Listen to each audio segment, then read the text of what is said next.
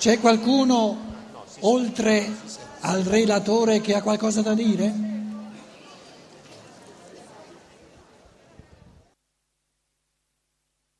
Forza, parti. Vado? Sì. Allora, Veloce, mi- forte, mi forte, riferisco- fa- fare ammutolire tutti quanti. Sì, c'è tutti. Mi riferisco al progetto iniziale dell'Io Superiore. Se ho ben capito, penso che ognuno di voi abbia preso l'aereo una volta, no? L'Io Superiore io l'ho paragonato al comandante quando va a fare il piano di volo da Roma deve andare a Francoforte. Lì fanno il piano di volo. Lui però durante, lui è l'Io inferiore, durante il volo ha qualche difficoltà, quindi ha la sua libertà di muoversi, eh, scansare un, culo, un cumulonembo, abbassarsi in quota, alzare- però da N a M, cioè da nascita a morte, deve arrivare E- evitare la nuvola dell'Islanda. eh, possibilmente. Ecco, io mi sono chiesto, allora, tutto questo, qual è la conseguenza della sua libertà, contrariamente al piano già disegnato? La conseguenza della sua Libertà, cioè ha un beneficio o, un- o un- una punizione, fra virgolette. Non mi consideri eretico, però può darsi che la morale del dovere può darsi si possa identificare con il progetto dell'io superiore. e allora E allora non è più ciò che l'essere umano deve, ma è ciò che profondissimamente vuole. quindi è, e lì esprime la sua libertà, E il suo amore il suo amore. Ma all'amore è dato anche dalla morale del dovere, se vogliamo, che ci potrebbe essere anche nel dovere un amore superiore, o no? Poniamo la domanda. Una domanda semplicissima, difficilissima. Attenti però, eh, la domanda è semplice e difficile, quindi non date una rispostina. Si può amare il dovere? Dateci piano, la domanda è facile, difficile.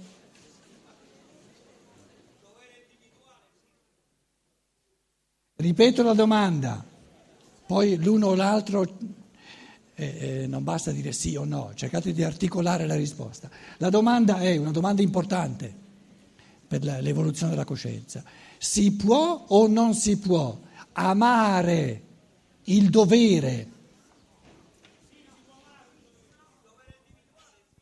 Allora, uno che dice di sì articola di sì e uno che dice di no articola di no.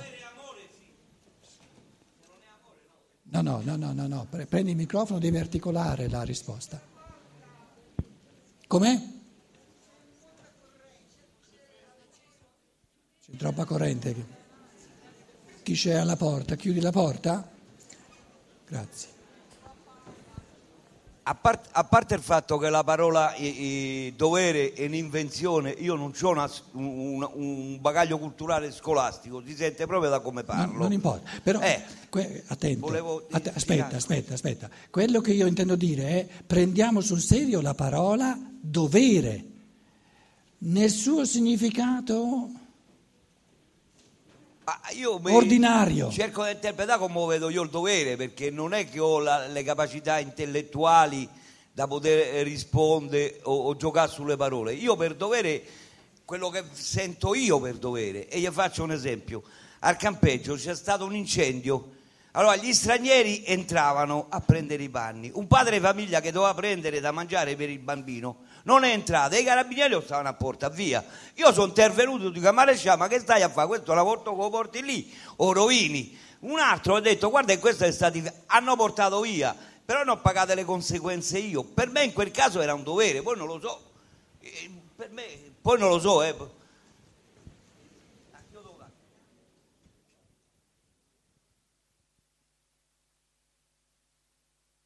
Allora, lui eh, ha espresso il pensiero con un esempio che il dovere si può amare.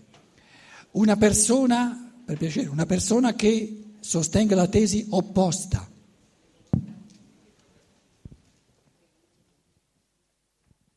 Però artic- articolando il pensiero, però. Si eh. pensa molto semplicemente che il momento che si ama eh, il, il- il dovere non lo si vive come dovere, bensì come desiderio di fare. Molto semplicemente. In altre parole, termina di essere un dovere. Si trasforma in desiderio, si trasforma in amore. Termina di essere un desiderio un- o un dovere, dice lei. A quel punto è d'accordo anche lui che termina di essere un dovere. Aspetta, ma lei ha detto che noi prima di nascere, no? E sappia- ci scegliamo la nostra vita, scegliamo dove andare a vivere e tutto. Quindi noi abbiamo il libero arbitrio di quello che su- ci succede nella vita. Non siamo Abbiamo? con- abbiamo il libero arbitrio. Non è vero che quello che ci capita eh, ci succede perché non siamo padroni di noi stessi. Quello che ci capita nella vita ce lo siamo scelti in base a un libero arbitrio prima di nascere. Quindi abbiamo il libero arbitrio. Poi volevo sapere No, una cioè, cosa, se poteva aspetta, aspetta, aspetta, aspetta, è importante. Ciò che si chiama libero arbitrio o libertà non, è, non si riferisce alle scelte che fa l'io superiore, lo spirito prima di nascere. La libertà noi la riferiamo al modo in cui la coscienza ordinaria reagisce quando qualcosa mi capita. Quando qualcosa mi capita, io ho la possibilità sia di svolgerlo in posi- una malattia, di svolgerlo in positivo, allora la vedo come l'ha vista il mio spirito Come prima di suo- nascere, come il però ho anche la possibilità di svolgerla in negativo. Ah, Questa è la non libertà. accettarla O di rifiutarla. o di rifiutarla. E, Invece se e noi accettiamo questo, questo si chiama... quello che ha scelto il nostro sé superiore prima di nascere, siamo in armonia con quello che abbiamo scelto. Quindi, no? Eh. quindi porci la possibilità di porci sia in armonia sia in disarmonia è questa che chiamiamo libertà. Se no non ci sarebbe libertà. Ma rispetto al concetto della libertà e a quello che, che tu dicevi prima, della complessità, che poi in realtà non è altro che eh, il, la- il cammino individuale, no? Che rende la complessità. Perché se ci fosse una risposta, Passi individuali. se ci fosse una risposta uguale per tutti, cioè se ci fosse una ricetta, avremmo risolto i problemi, cioè gli ingredienti, la cottura, abbiamo fatto la frittata. E invece non è così, e questa è la complessità. Per cui mi domando se in questo discorso di libertà quanto è necessario che ci sia tutto ciò, che ci, siano questi, que- ci sia questa inconsapevolezza, visto che mi sembra quasi che sia necessaria alla consapevolezza, cioè queste difficoltà, questo, questo limbo nel quale si perde il senso, sembra quasi necessario alla ricerca di quella creatività individuale. Sembra quasi che senza questo limbo di non senso non si possa andare alla, alla riscoperta, a rinominare quello che, che poi ognuno di noi è nella sua individualità. Perché io mi domando, sembra quasi che questo- questa difficoltà del- di ciò che è immorale, di ciò che è innominabile, è come se fosse una prova sempre più difficile che ci arriva, che ci confonde per farci trovare poi il bandolo, cioè per farci trovare la, la luce in qualche modo. Il pensiero era che tutto ciò che fino, fino a 200 anni fa, fino a 500 anni fa, fino a 1000 anni fa ci dava la natura, ci dava la tradizione, ci dava la religione, ci dava la società, è di mano a mano sempre più sparito. In altre parole, tutto ciò che l'essere umano riceveva dal di fuori, dalla tradizione, dalla religione, dalla- dalle autorità, essendo sparito, crea i presupposti perché l'individuo si possa riconquistare il tutto della verità, perché una verità c'è. O, c'è, o eravamo spiriti prima di nascere, saremo spiriti, cioè la verità oggettiva c'è. Qual è il presupposto, la condizione necessaria per dare all'individuo la possibilità di riconquistare tutta la verità, tutto l'amore a una vita individualizzata a partire dalle forze dell'amore, della ricerca intellettuale e morale dell'individuo, a partire dalla sua libertà.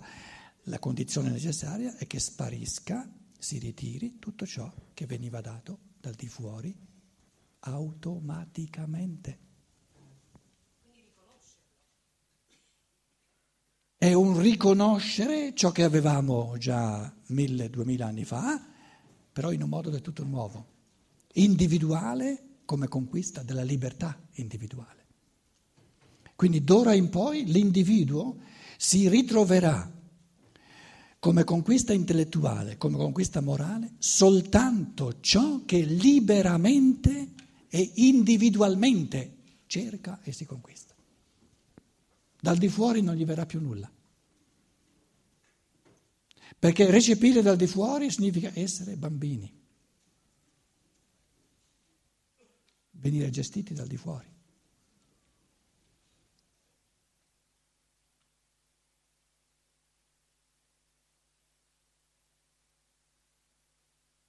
Posso? Ma è acceso. Nella fase infantile l'essere umano deve venire gestito dal di fuori perché non è ancora capace di gestirsi dal di dentro. Nella misura in cui diventa capace di gestirsi dal di dentro, ogni gestione dal di fuori è contro l'umano, è immorale. Perché vuole schiacciare ciò che è più umano di tutti, e cioè la libertà interiore, la libertà individuale. Ma dico cose così papali papali, ma che state, sono le cose più. Allora, chi... Posso? Posso? Sono qua. Dove sei? Sì. Io ho letto di Steiner che mh, nascere non è sempre così felice. Molti di noi ci pensano parecchio e forse non nascerebbero se non venissero spinti, convinti dagli esseri spirituali, dall'angelo. Tu hai parlato di nascita come un atto di amore e allora resto un po' perplessa. È così? No. Non è sempre una No. grande voglia di nascere? O tutti nasciamo proprio con una grande voglia?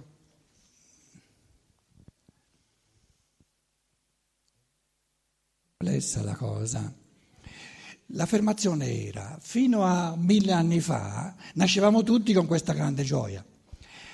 Naturalmente ho detto, ora la, la temperie, la compagine dello spirito umano di questi tempi è di questa chiusura mentale, proprio una chiusura mentale enorme. Ed è giusto ciò che tu dici, che lo spirito dice, ma adesso mi devo tuffare in questa umanità balorda, lo spirito non lo conosce, la scienza naturale è del tutto materialistica, la religione è diventata materialistica anche lei, chi me lo fa fare? Appena sono nato, entro dentro in una cultura che ignora lo spirito. I miei genitori, invece di raccontarmi le fiabe, no? goderle insieme con me, vorranno eh, prematuramente premere l'intelletto, spremermi fuori l'intelletto, mi, mi, mi cacceranno via tutti i pensieri del mondo spirituale. Che ci sia in chi sta per nascere, oggi però, non 500 anni fa, eh, come dire, una certa paura di tuffarsi in questa tenebra dello spirito in cui noi viviamo, non nega l'altro fatto che contemporaneamente questo spirito ha e mantiene la capacità che ha sempre avuto di costruirsi un corpo a sua immagine, di pianificare una vita tutta in positivo per la sua evoluzione successiva. Solo che dice, sono sicuro che voglio tuffarmi in un mondo dove so che probabilmente dimenticherò tutto questo bello, vero e buono che, che sto vivendo prima di tuffarmi. Adesso io però le dico, siccome quando le cose diventano troppo astratte bisogna scendere un pochino, nonostante tutte queste Bedenken, ehm, aiuto, chi, chi sono qui? Com'è? No, bedenken. Um, um, per, nonostante tutte que- queste perplessità, queste remore di cui lei sta parlando, come mai tutte queste signore e tutti questi signori in sala hanno deciso di entrare nella vita? Chiedo già di me. Eh, qua siamo. Qua siamo. Ognuno di noi lo vedeva questo mondo balordo prima di nascere.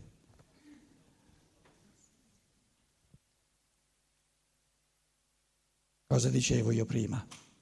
Noi ci siamo detti proprio perché questo mondo in cui io entro, questa Italia in cui io entro, ha perso di vista completamente addirittura la religione, l'idea dello spirito, per la prima volta ho la possibilità bellissima di entrare in una cultura dove io lo spirito me lo posso riconquistare soltanto a partire da me, liberamente e individualmente. Subito, subito, subito ci vado. E qua siamo, tutti.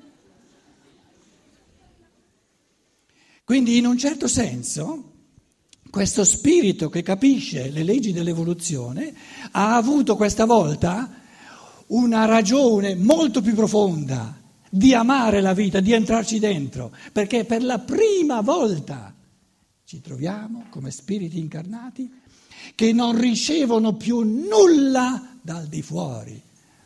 Meglio non si può perché allora viene tutto dal di dentro. È chiaro il concetto?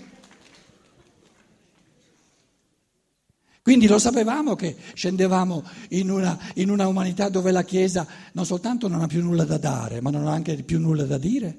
E perciò ci siamo scesi volentieri.